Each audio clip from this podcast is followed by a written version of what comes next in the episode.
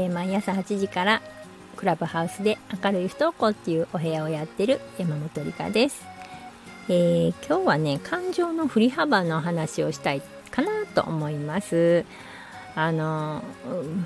まあ何でも不登校に関わらずやとは思うんですけどね。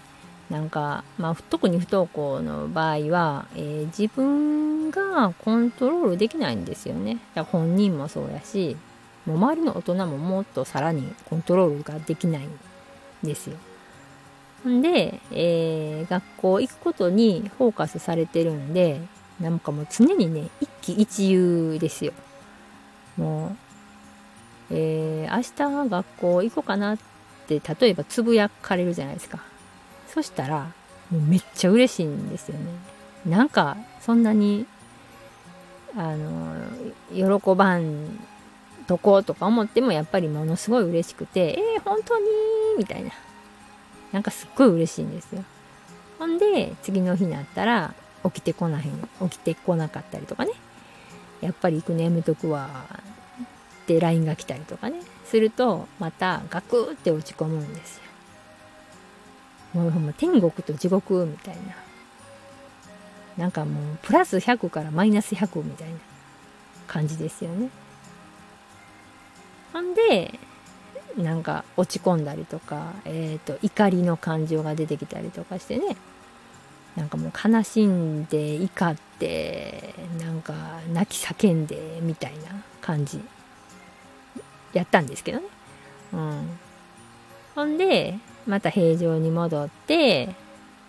で、なんか学校から電話がかかってきて、で、せっかく平常な気持ちがまたガーンと落ち込んだりとかね、するわけですよ。ね。なんかね、イベントとかあるじゃないですか。うんと、体育祭、運動会、修学旅行、なんとか発表会みたいなのがあったりとかしてね。それに合わせてまた、えー、気持ちが盛り上がったり下がったりっていうその格差がねものすごいんですよもうジェットコースターみたいな感じあのジェットコースターじゃあね急流滑りみたいな感じ。なんかエンドレス急流滑りみたいな。もうヒューって落ちてまただんだんだんだん上登っていってまたヒューって落ちての繰り返しでね。んでねえっ、ー、と思ったんですけどその感情の振り幅が大きければ大きいほどね人ってねめっちゃしんどいんですよ。もうなんかオンオフをこうバチバチバチって繰り返してる感じ。なんかねすっごいしんどい、うん、と感情が高い時は変なテンションやし低い時はもうなんか